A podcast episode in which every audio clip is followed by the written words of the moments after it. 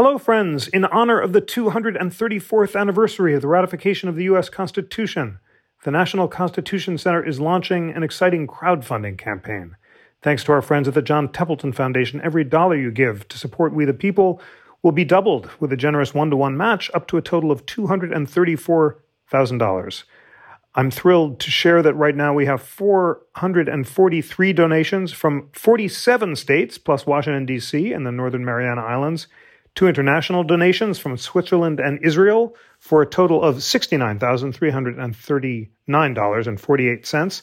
That's nearly 30% of our goal. We want to see all 50 states in our glorious union come together to support the show. And we need donations from South Dakota, Oklahoma, and Wyoming. If you are a listener in South Dakota, Oklahoma, or Wyoming, we'd be so grateful for a donation of any amount, $5, $10, or more. And remember, every dollar you give is doubled and signals the united support of the United States of America for the We the People podcast. Please go to constitutioncenter.org/We the People, all one word, all lowercase. Now, on to the show.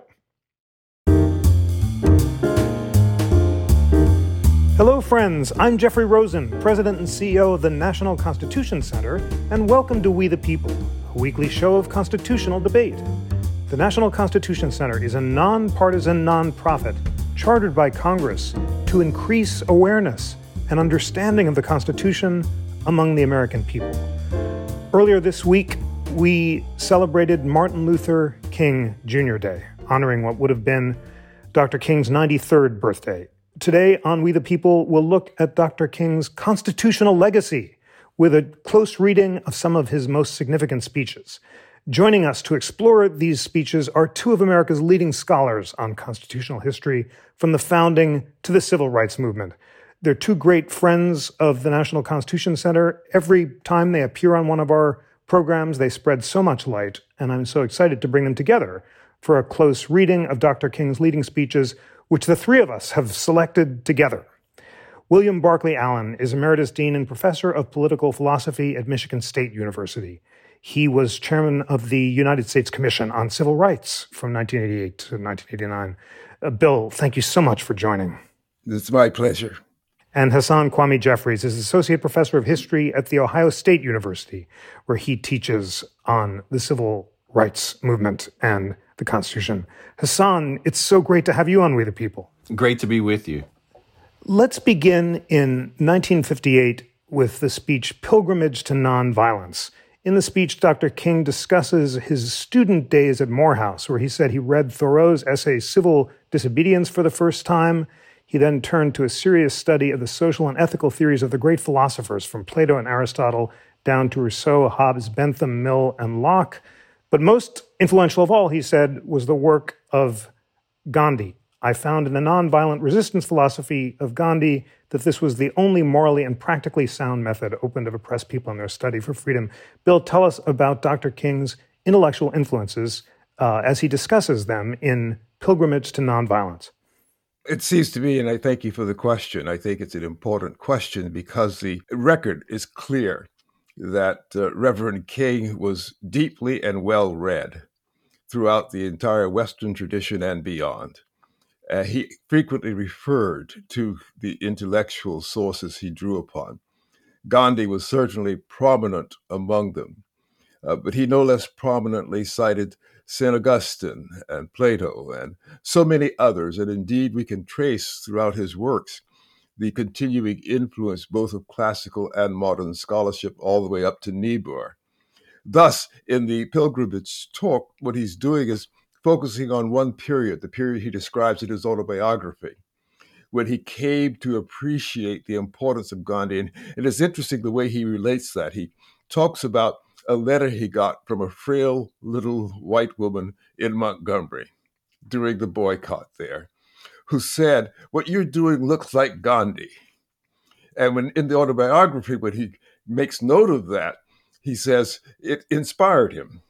And he treats that as having been the occasion of his turn. But we know, of course, he had discovered Gandhi before that.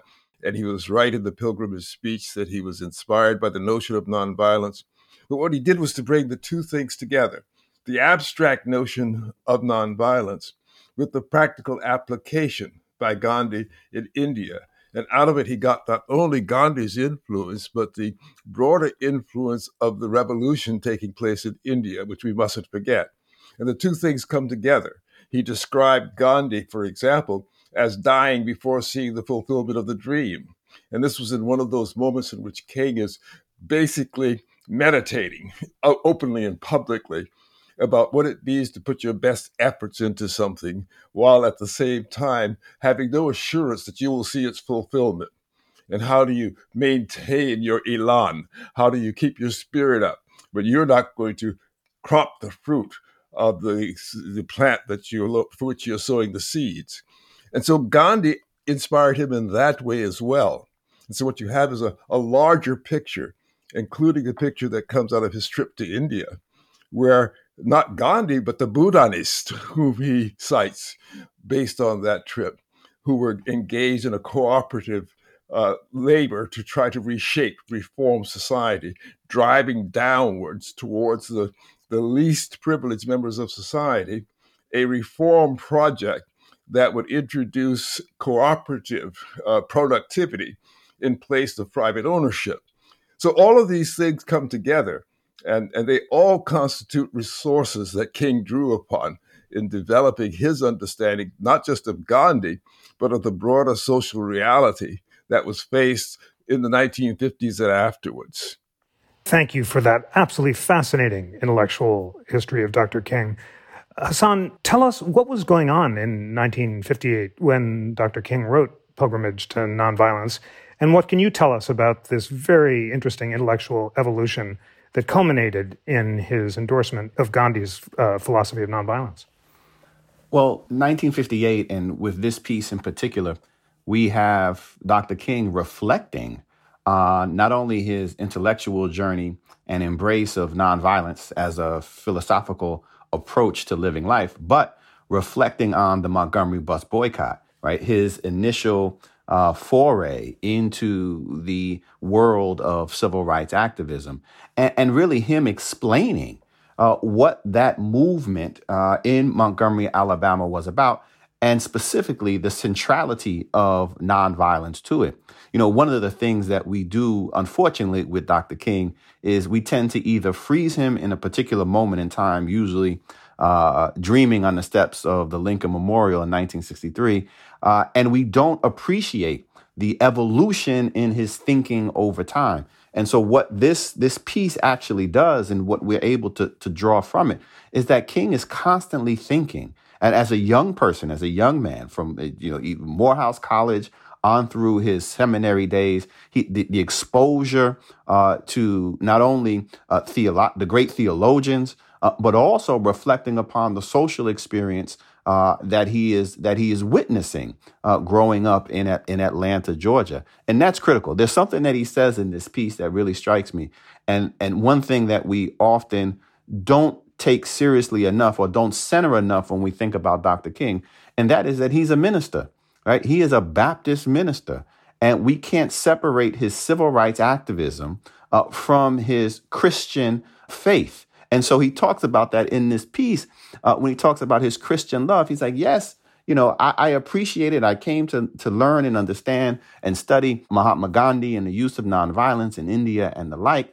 But he says, Christ furnished the spirit and motivation while Gandhi furnished the method. It was this Christian approach to nonviolence, to understanding sort of love between human beings, between man/woman, not the intimate love, but this broader idea of loving each other that we see him explain in this piece. So it really is this sort of intellectual journey, philosophical journey that isn't separated from his Christian journey. And that is this important reflection, because King just doesn't appear sort of out of the ether fully formed. He is constantly thinking, he's evolving. And even as we'll see in the speeches going forward, he will continue to think, he will continue to evolve, drawing upon what he had learned and concluded at this point. Thank you so much for calling our attention to the connection between The Christian doctrine of love and the Gandhian method of nonviolence that Dr. King makes explicit in that 1958 speech, An Experiment in Love. In that speech, he also emphasizes the Greek notion of agape. He'd introduced it in the earlier piece where he said there are three words for love in the Greek New Testament: eros, meaning the yearning of the soul for the divine; philia, intimate affection between friends; and agape means understanding, redeeming goodwill for men. And in this speech, he says, when we speak of loving those who oppose us, we refer neither to eros nor philia. We speak of a love which is expressed in the Greek word agape, meaning understanding, redeeming goodwill for all men. Bill, you talked about the classical influences on Dr. King. Why is he emphasizing so much the Greek notion of agape here, and to what degree were classical sources central in his thinking? The fact of the matter is, Jeff, that as it seems to be, he draws the agape from the New Testament. And what is taking place in that, so we can't call it a Greek notion, strictly speaking. It is koine, the Greek that had descended to the Christian era that he's citing from. But it has a relationship with classical Greek. It has a relationship with dike in Attic Greek, which is justice. And we know that he repeated nothing so often as the expression, justice will roll down like waters in a mighty stream, constantly talking about justice. Well, it turns out justice and agape have the same meaning. He knew that in Aristotle, justice was defined as the preference of another's good. So to understand this notion of love, even as it is expressed in the idea of the beloved community, is to talk about what it means to attain justice at last. It is to live in a society in which the preference of another's good is the instinct and not a forced expression. So that's what the agape is about. It is a capturing both of what we might call the classical Greek philosophical tradition and the Christian tradition in a single word. And he's doing this because he wants to draw from all these traditions. And he does this. He has a sermon a year after the Pilgrimage speech on Mahatma Gandhi in March of 1959. And he walks through every one of those steps in that sermon when he's talking about Gandhi, of all people, but he's also situating him in terms of world history. He talks about the people the world doesn't like. They don't like Gandhi. They didn't like Christ. They didn't like Socrates. And he goes on and on and on. What he's done is to say, we draw all these resources together into a single portrait of human possibility. That's what agape is about. Wow, so fascinating to learn about the connections between Aristotelian justice and Christian love, embodied in that word agape. And in that 1958 piece, as you say, Dr. King connects them. He says agape is disinterested love. It is a love which the individual seeks not his own good, but the good of his neighbor, citing Corinthians. Yes. 10. Yes. Agape does not begin by discriminating between worthy or unworthy people. It's not weak, passive love. It's love in action. Hassan, talk more about that crucial Christian theme which you introduced and which is explicit here, the melding of, well, the three traditions, the classical one, Gandhi, and the Bible. And to what degree are Dr. King's sermons central in the late 50s in shaping his moral vision?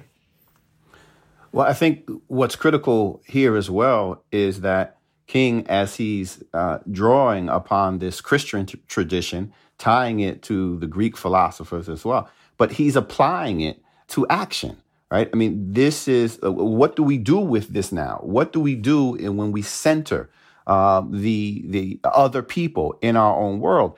And how do we then not only reach out to them, but when they are not centering us, when they are oppressing us, what do we do? And this is where the nonviolence comes in, right? This is where he's saying that, look, how do we move people, not just states? How do we move people who are engaged in these acts of violence against us, who are perpetuating injustice? And this, I think, becomes so critical to understanding sort of who he is and why he embraces nonviolence and what nonviolence is. I mean, he talks about here that this isn't sort of passive resistance. This isn't the actions of the weak. This is sort of affirmative work. And it takes courage. And it takes this idea of centering other people. He's like, that's hard. And it's also not something that intuitively, he explains, that he embraced. You know, he was skeptical. And that's important, too, when reading these other speeches and reading about King and some of his sermons. He admits to sort of having to grow himself and being skeptical. But the deeper, the more time that he spends reflecting and studying, he sees that there really is no alternative but to center this idea of loving others. Again, not in that intimate way, but loving, but putting others and their priorities, seeing them as human beings and saying, okay, how can we move forward together, even if you do not recognize my own humanity? That to me is powerful. And it's also not something that is easily done. Beautifully put. Well, we turn now to the letter from the Birmingham Jail, 1963. Bill, you have a powerful piece in the public discourse called Natural Law in the American Civil Rights Movement, where you say that it was on the foundation of St. Augustine's natural law theory that King, in the Birmingham speech, discovered the grounds of civil disobedience. A just law is man-made code that squares with the moral law or the law of God. And you say he invoked not only Aquinas, but Buber, Socrates, Tillich, and Niebuhr. And then you make this fascinating connection where you say he gives two examples to defend civil rights for Black people, the same two categories established by Justice James Wilson, the great founder. Tell us about all of those influences in the seminal letter from the Birmingham Jail speech. Certainly, I'm happy to do that. Let me start at the beginning, though, by saying that when he opens that speech and describing the problem of justice and injustice, he uses a formulation from St. Augustine, to be sure, and also the formulation from George Washington, who famously said, law can never make just what is in its nature unjust, which is precisely the argument that King was making. The point I'm underscoring is he worked not only within a tradition, but within the context of the American political tradition, the American constitutional tradition. He wasn't inventing new principles in the letter from a Birmingham jail. He was, in fact, giving new emphasis to principles that had long been established. And therefore, as he spoke primarily, we must all remember, to the clergy who had written to him, questioning his actions there in Birmingham and in Montgomery, he was saying to them, look, you're standing on the sidelines, and you should be here with me. Why are you asking me why I'm in jail? The question is, why shouldn't you be in jail? Because this is what it means to care about justice. So that he was emphatic in phrasing his argument, but we must pay attention to something that I think is extremely important. In so many of his speeches, he demonstrates an extraordinary capacity to speak to the ordinary understanding, to draw forth from ordinary human beings a fulsome response to moral imperatives. In the letter from a Birmingham jail, he draws upon the richest academic traditions. This is not a statement written to the ordinary understanding. This is written to the supposed sophisticates. And what he does is engage them on their own ground and says, you think you're sophisticated, but let me tell you what I read in the tradition. For example, he nimbly moves back and forth in many of his writings between dismissing Nietzsche, who he said dismissed love, to embracing Nietzsche, whom he said Nietzsche recognized the importance of power. He's able to take these different streams of thought. He did the same thing with Karl Marx. He said Marx didn't go far enough. He didn't follow Hegel into the spirit. So he became materialistic. He followed Feuerbach. He was capable of working with all of these rather recondite references and citations. And so what we see in the letter from a Birmingham jail is how forcefully he can work with those materials. It is the most extraordinary thing, as it seems to me, to observe that King, in the course of his work, was actually striking the posture of someone who in other ages would certainly qualify as a founder. We could say he ranks right there with Washington, with Lincoln, and going back in history, to those who would legislate for peoples, who would set the standards by which they would live. And certainly at the outset You know, Professor Jeffries said at one point, we have a tendency to freeze it in time. And I can't agree more. I think that is extremely important to acknowledge. We all want to remember the I Have a Dream speech. And yet we forget that he was an evolving character. So he sits in the Birmingham jail and he has one set of ideas that are prominent in his mind. Not many years later, he's sitting in a Lawndale apartment in Chicago and discovering for the first time in his life, in a manner of speaking, what it's really like to be poor in America. Because we must remember, he was thoroughly middle class. I mean, he grew up in Atlanta, not very far from where I grew up, and we all understood who the Kings were. And they were not poor people. They were not those who were living on the margins. And so he had to go through this experience of learning the other life, and he gives voice to that in the Chicago campaign. Much of it has a consequence of, in some ways, not leading to an evolution, but to a deviation in his trajectory. And we will get to that as we proceed through this, and particularly when we talk about the speech, Where Do We Go From Here? But the point is that he was working on solid foundations with a thorough command of the materials.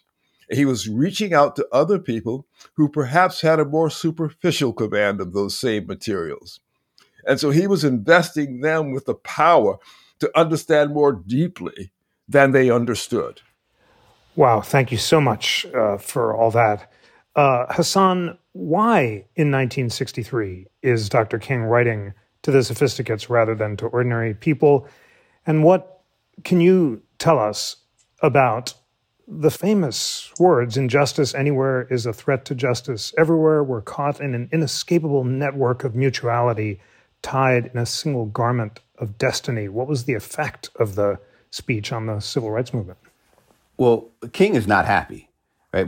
Sometimes when we look back and we think about Dr. King, we see him smiling. And King, one, he's in jail, but he's also not happy with the sophisticates as we're describing them. In particular, this is a direct response. The letter from Birmingham Jail is a direct response to white clergy and specifically a handful of 8 or so clergy in Montgomery, Alabama, so-called moderates who were critical of King and his activism, right? Saying that, one, why are you even here? You are not a native of Birmingham, Alabama. You shouldn't even be here. And this is where King's response: I am here, one, not only because the members of the Alabama Christian Movement for Human Rights, local black activists, called me in. I have an invitation. But more importantly, injustice anywhere is a threat to justice everywhere. I am here because injustice exists. And you should be, as was pointed out by Bill, you should be with me right now. Not only on the streets of Birmingham, you need to be here in jail. This was a lesson in what Christian faith ought to be, directed specifically at those who on Sundays were preaching in front of segregated white audiences. And then he goes on to say, again, this is one of my favorite pieces from King, right? And really is a founding document, right? Probably the most important written piece in the 20th century, in my opinion. And he says, look, what do we do, right? We've had this long history, coming up on 2 centuries now, of unjust laws. And we are bound together. This is what we talk about. We're bound together. We're connected. What affects one affects us all. And so what do we do about it? And so it's not only a critique of the shortcomings and failings of those who we would expect more of, the most enlightened individuals in our society. It is also very much a call to action, right? Drawing always. It's always that. It's critique. It's what am I thinking? But then also, what can we do? And he says, look, nonviolence. But now this is also 1963. Things are heating up, right? And so he's like, look, you can either deal with this in a nonviolent way and deal with me, or you're going to have to deal with the violence of the brothers and sisters who are willing to take to the streets, right? I mean, you hear the echoes of Malcolm X over his shoulder, right? And he's like, look, you got the brother Malcolm up north, and he has his own vision and version of the way things should go. And I understand it. I don't agree with it, but it's there. It's a reality. So it is this very much a critique, but it's also saying, look, we're in this together. I expect more of you. This is one of the letters that is written in those aspects to white folk, right? As the audience. He's like, look, y'all got to do better, right? Especially if you think, no more talking about be patient and all this stuff. We don't have time to be patient. You got to do better, and you need to be with us in this struggle. Well, that brings us to the I Have a Dream speech in 1963 and the invocation of the Declaration of Independence. Dr. King had invoked Jefferson's declaration in the Birmingham Jail speech, and on the Washington Mall, he so memorably said that when the architects of our republic wrote the magnificent words of the Constitution and the Declaration of Independence, they were signing a promissory note to which every American was to fall heir. Bill, tell us about the relationship between the Declaration of Independence and Dr. King's thinking and its central role in the I Have a Dream speech. I think the best way for us to understand why Dr. King invoked the Declaration of Independence and the Constitution, he also praised the Constitution in some speeches, sounding very different from our contemporary discussion of these things.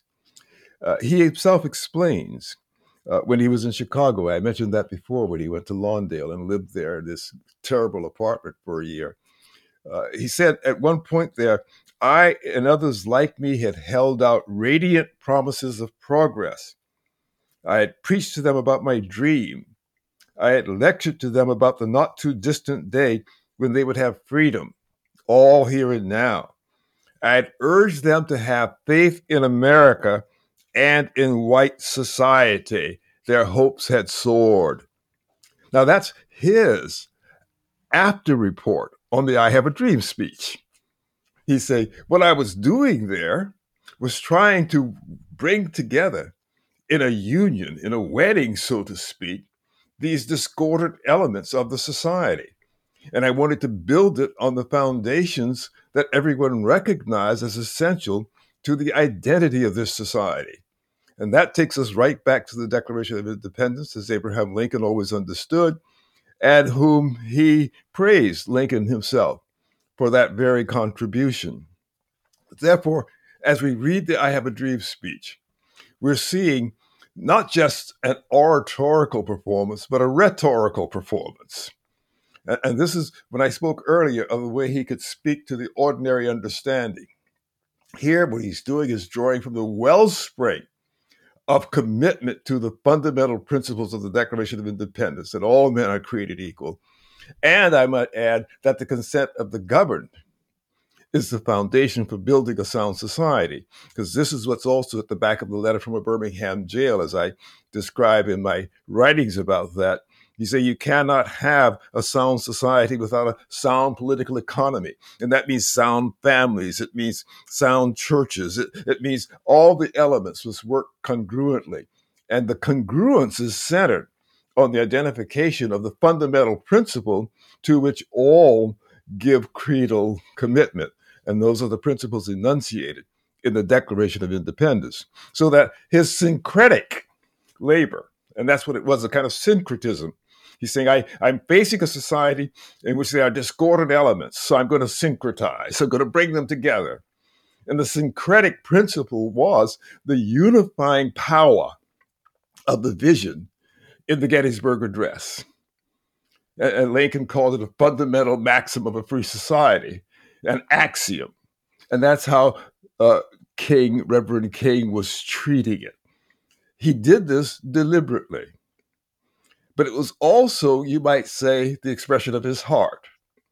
He has time and again, throughout his writings, acknowledged that he began his mission with a commitment to redeem America as America.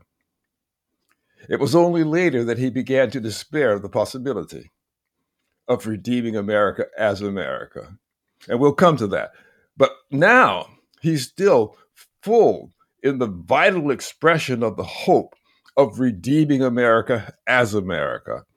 And so the I Have a Dream speech is about that. The famous content of our character line is essentially a way of describing who we should all be when we are all standing and singing from the same hymn book. Thank you for that wonderful word, syncretic, which I had to look up, characterized by a combination of different forms of belief or practice, which so powerfully establishes the melding of intellectual traditions, and your argument that he was trying to speak to white America at that moment when 250,000 people attended the March on Washington to hear the speech. Hassan, tell us again about the context that led 250,000 people to the mall, and do you also see it as a kind of synthetic or syncretic attempt to redeem the promise of the Declaration on the steps of the Lincoln Memorial? And how else would you like us to understand the I Have a Dream speech? Oh, absolutely. It is definitely King reflecting and drawing upon clearly the founding documents, Declaration of Independence, the Constitution. But it's important because sometimes, and now we hear sort of in the echoes of those who would use King out of context to support a particular political agenda, they will say, King upheld the Declaration of Independence. King believed in the Declaration of Independence. There's a difference between recognizing the promise and potential and understanding the historic context out of which it comes. King understood that when Thomas Jefferson said all men are created equal, he wasn't talking about black folk. He wasn't talking about women. He understood that context. So when we hear him reaching back to the founding documents and talking about the promise and potential of it, this is projecting forward. He's saying, look, this is what we should be aspiring to and we haven't reached it. This is why that promissory note, we've come to Washington to cash a check, and that check, unfortunately, has come back marked insufficient funds. We have not done enough. We have not lived up to the founding principles, but it's there.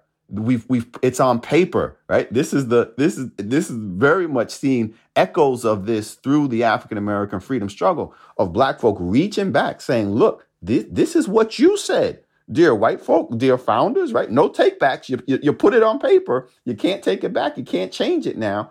So what are we going to do about it? Does it really have meaning? Does it really resonate with people? And does it apply to people? And so I think part of what and how we should think about I Have a Dream in its full context is this is, yes, a critique of the past, right? And the moment, right? He's explaining why we have to have the fierce urgency of now, why we can't be patient, right? Saying, look, we can't be patient until police brutality is over. He's just coming off of the Birmingham campaign as we see Bull Connor and others beating black folk, beating black children in order to maintain segregation down there. So he's very much reflecting on the moment, using the Constitution, using the founding principles and ideals, not to say that, hey, we've arrived, but look where we have to go. That's what a dream is. A dream isn't present reality. A dream is a projection into the future. And that's what he's saying. And then he ends, of course, by saying, look, we got to do something. Like, we can't be patient. We can't not act. We have to engage this process of nonviolent civil disobedience so that we can make this dream a reality. The National Constitution Center relies on support from listeners like you to provide nonpartisan constitutional education to Americans of all ages and to convene extraordinary conversations like the one that all of us are privileged to be listening to right now. Every dollar you give to support We the People will be doubled with a generous one-to-one match up to a total of $234,000 made possible by the John Templeton Foundation. Visit constitutioncenter.org/We the People, and thank you for your crucial support. That's constitutioncenter.org/We the People, all one word, all lowercase. Now back to today's extraordinary conversation about the constitutional legacy of Dr. Martin Luther King. Our next speech is Our God is Marching On, March 25th, 1965. How long, Dr. King asks. How long? Not long. Not long, because the arc of the moral universe is long, but it bends toward justice. Bill, what's the significance of this speech? Well, in the first place, it establishes a fact that we need to remind ourselves of, Jeff, that long before 1963, King had already achieved not just national but international prominence for his ability to give voice to the aspirations, not just of black citizens, but of the United States itself. And that speech is one of the early moments in which he identifies that. But let me go back just for a moment, because I think it contextualizes that speech to say regarding the I Have a Dream speech and the appeal to the founding, it's really important for us to understand that he was not speaking out of tradition. He was saying what Prince Hall said when Prince Hall submitted a proposal, a resolution, to the Massachusetts General Court.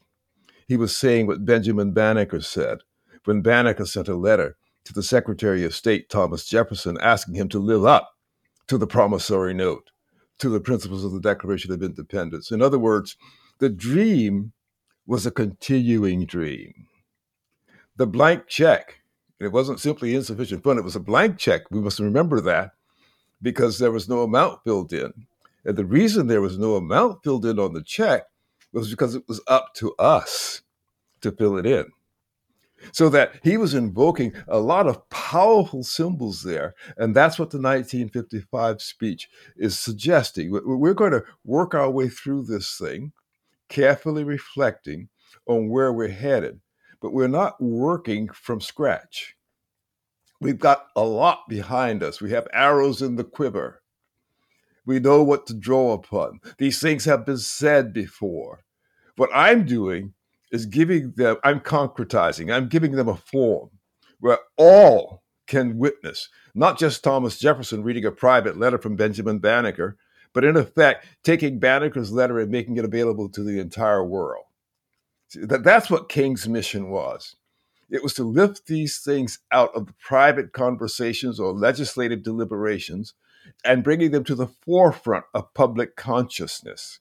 And that 1955 speech describes how we go about doing that.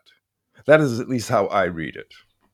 Hassan, do you agree that Dr. King, in that 65 speech, Our God is Marching On, is offering an optimistic tradition of the Constitution as fulfilling the promise of the Declaration? The arc of the moral universe is long, but it bends toward justice. And what other traditions in the civil rights movement is he arguing against, as other voices are expressing skepticism that the promise of the Declaration will indeed be fulfilled? He is offering a sense of optimism. I mean, when he talks about the arc of the moral universe as long but it bends towards justice in this moment, is coming at the end of this particular speech, and it's a response to a wonderful refrain, how long, not long. Because the arc of the moral universe is long, but it bends towards justice. But, and he doesn't go into great detail here, but when we look at the body of his work and what he says, you know, we often take that phrase and just look at it and say, oh, the arc of the moral universe is long, but it bends towards justice.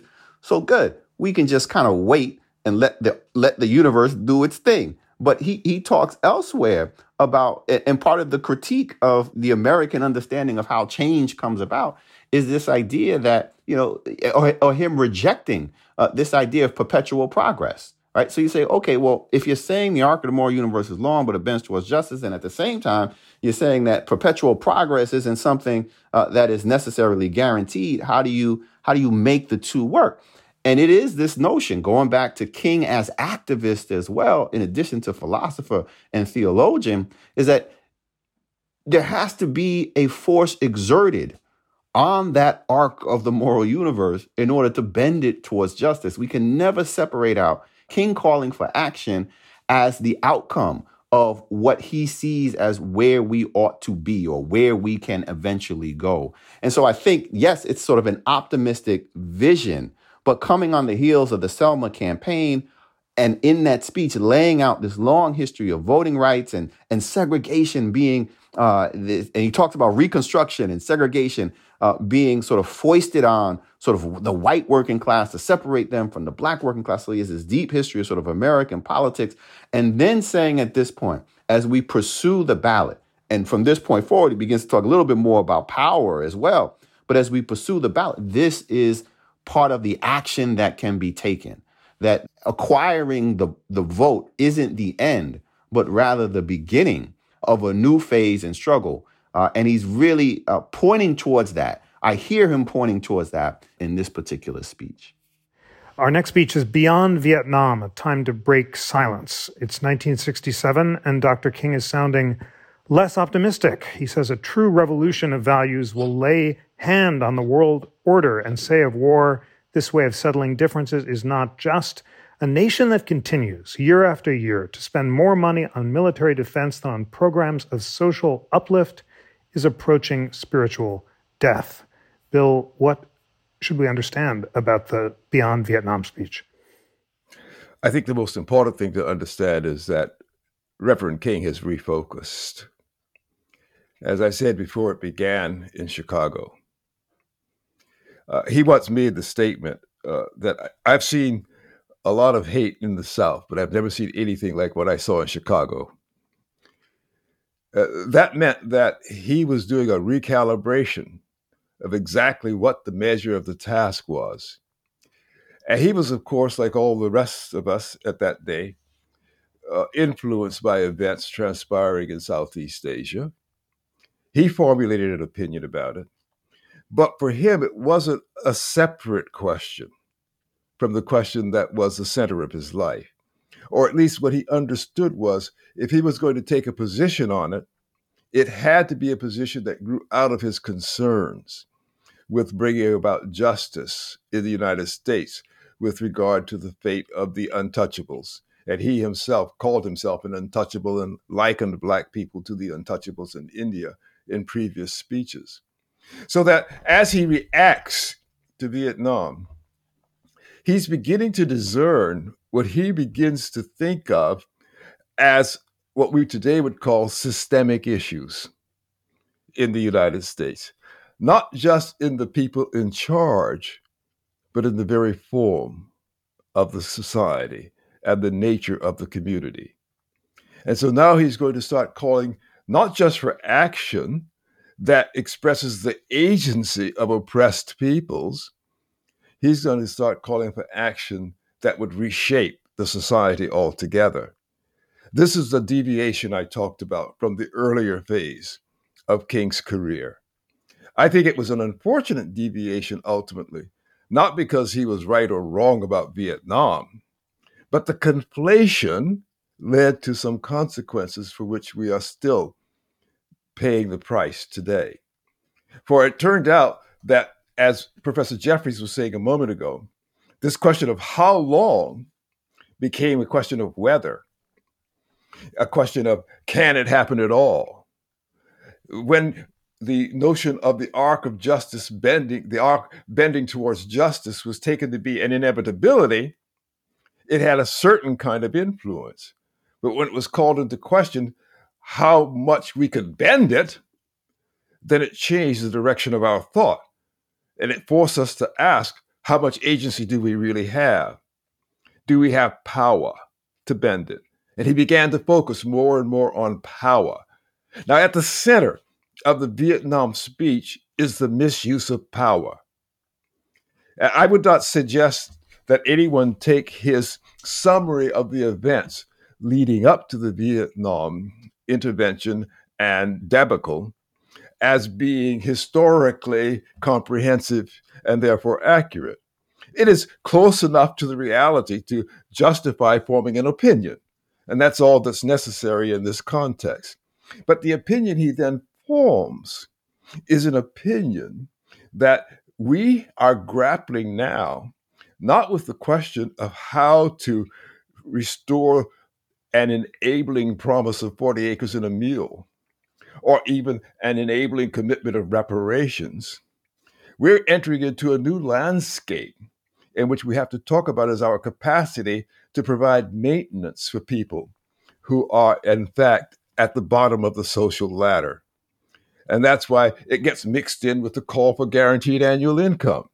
That's why the defense budget gets contrasted with what's spent to relieve suffering domestically. You will see as you read through that speech, these things are all interconnected.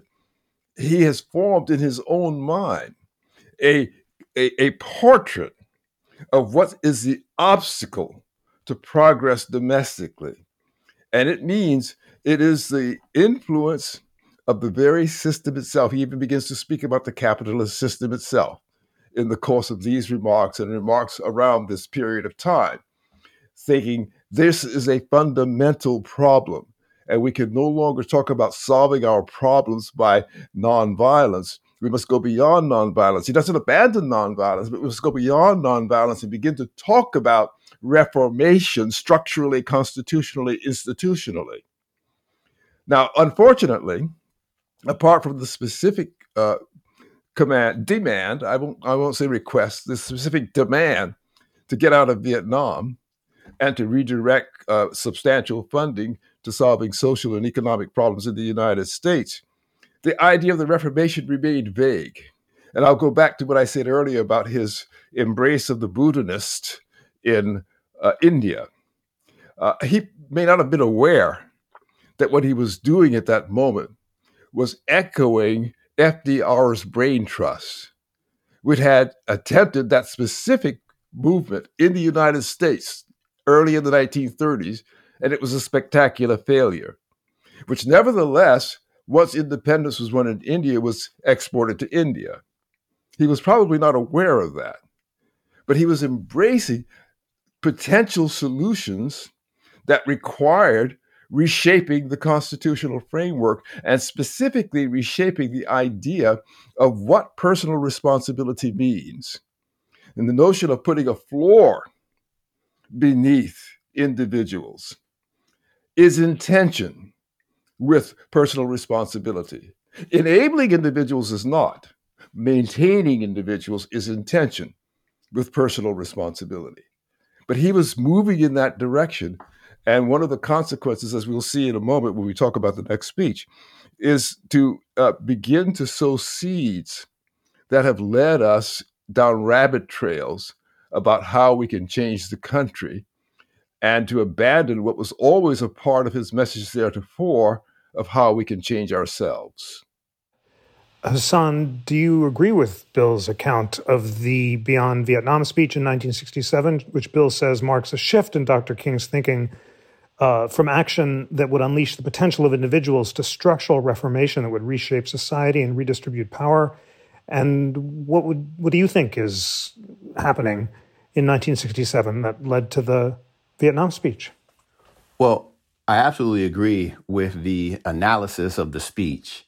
And I love this idea of thinking about King at Riverside and this speech reflecting a recalibration, because it is very much that. And it's a reflection of, I think, King thinking about what's going on in the moment, right? I mean, so King is late on the progressive critique of Vietnam.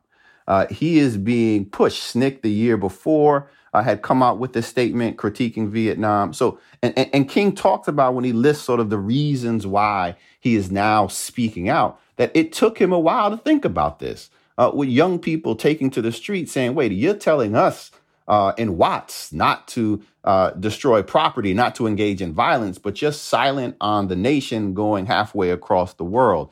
And so I think that does speak to King thinking and reflecting back and saying, wait a minute, my silence is betraying me in a way. And so he's self-reflective there. And that recalibration, I think, is a reflection of what others in the activist community had been saying themselves, but then also wanting King to say. And so he sort of lays out why he is now speaking, why he hadn't spoken before against the Vietnam War, but most importantly, why he is here now. And then this is absolutely King talking about systems and systemic racism, which is fascinating because he gives the example, right? Always, the philosopher, but then also the Baptist minister of the Good Samaritan. And he says, true compassion is more than flinging a coin to a beggar. It comes to see that an edifice which produces the beggars needs restructuring. Now and moving beyond, right? He's like, look, the whole thing has to be reimagined. And I think it's less about, for King, it's less about sort of flaws in the Constitution as it is flaws in capitalism.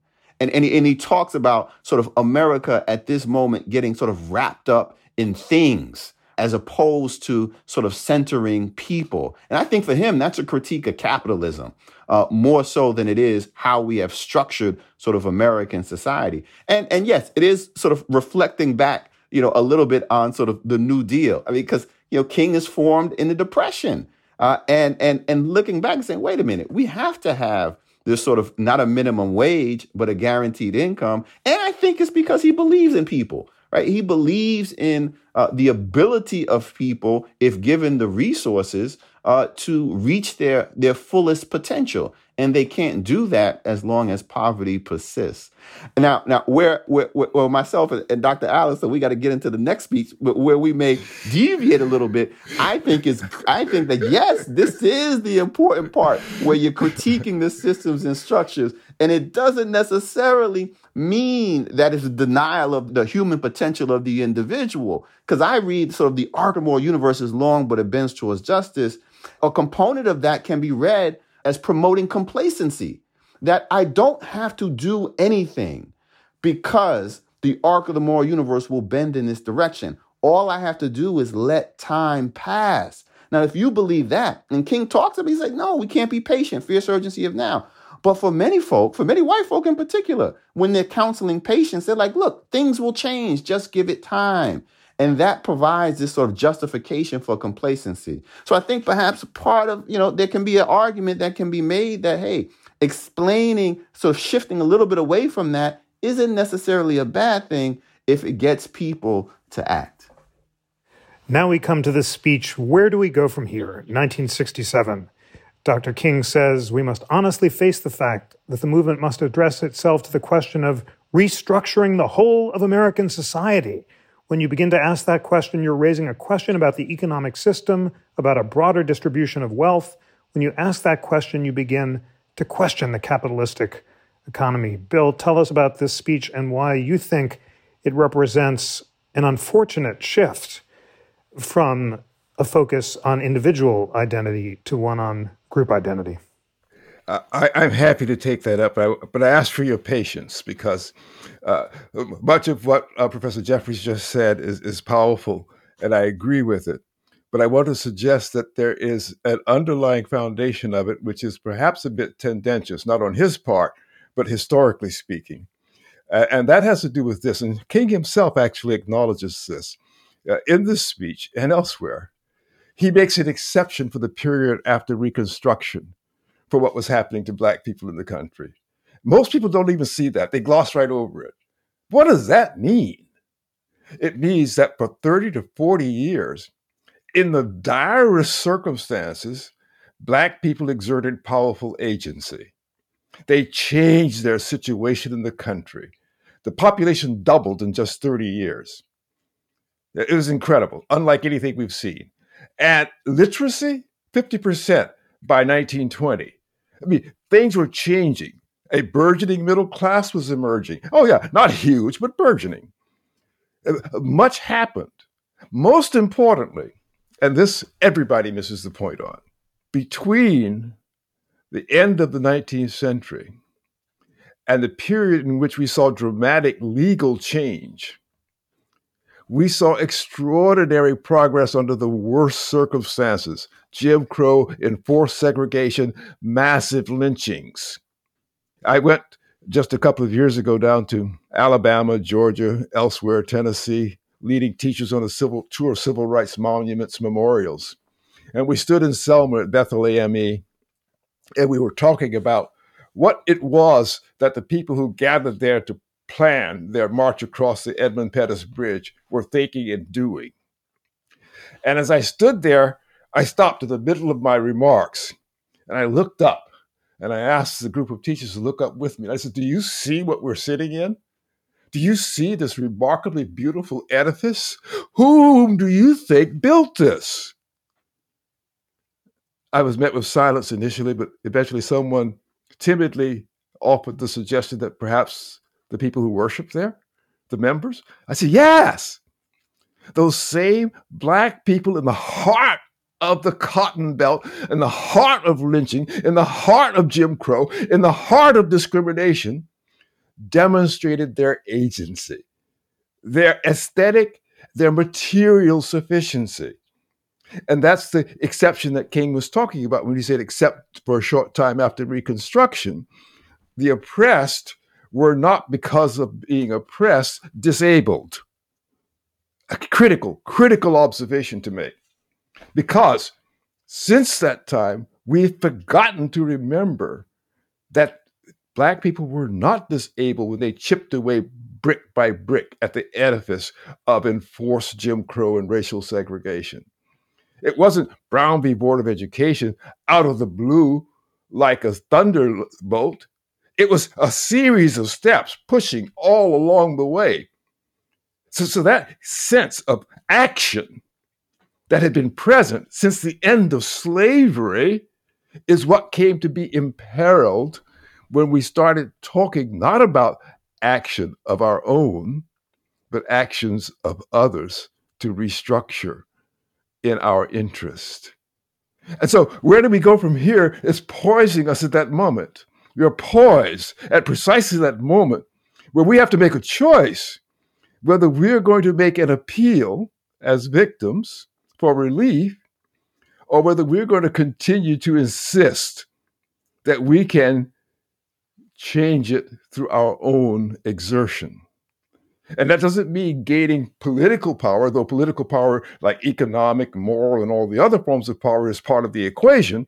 It doesn't mean we're in command. It means we have sufficient agency that we can use the resources available to us to alter our circumstances. When Kane got to Chicago and saw the terrible circumstances there, he did the wise thing. He led protest marches against real estate agents and housing authorities and others to begin to bring about change. When he went to Cleveland, he put SEAL tests out of business because they weren't doing the right thing.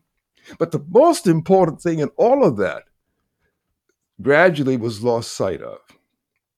And that is the challenge to the people in those communities to change their circumstances, no matter what. And that's a hard lesson and a hard message to deliver. I know that. I don't shrink from delivering it, but I know it's hard because I understand how people suffer. I mean, I too was raised in the segregated South, and I'm not that much younger than King, that I'm very aware of all that he lived through and all that he contributed. And I also know the extent to which his influence became pivotal. When my mother was lying in the hospital in her final days and moving from time to time in and out of delirium, she came through at one moment with a loud call, "Martin, help me, please." And I knew she was talking about Martin Luther King. So that he had acquired an authority that gave people hope. He had acquired an authority that was incapable of inspiring people and directing them. When he began to argue that we can't change this by what you do, we can change it by changing the system, he began to undermine that authority and to give room for the victim mindset to grow. Martin, help me, please. Thank you, Bill Allen, for that extraordinary statement. Hassan Jeffries, the last word in this remarkable conversation is to you. I think you may have a different take on the Where Do We Go From Here speech. Please share it with our We the People listeners. I'm almost convinced by Dr. Allen. I'm almost convinced. I like you. I was so close. Where we agree is there is that moment, that exception, right? That except is so critically important. And the agency of Black folk, I mean, and it's not just limited to that post-Reconstruction moment where during the nadir, the depth of the African-American experience in America in this post-slavery moment where lynching is at its height, as racial terrorism is at its height, as you see Black folk building. You see, despite it all, they're coming together, drawing on the limited resources that they have, building up not only a Black Wall Street in Tulsa, but a Durham, North Carolina, and Atlanta, Georgia. Even in rural Black communities, right, the largest percentage of Black farmers and Black landowners is at this moment in time right around the turn of the 20th century. So it creates this sort of paradox. It's like, wait a minute, if things are so bad, why are Black folk seemingly doing so well comparatively, right, in terms of where they had come and later on where they would go? And so I absolutely agree. Like, the agency is critical, and King is very much aware of that. I think where we deviate, though, is that I see, and this is where I think King was going, and I think he was right here.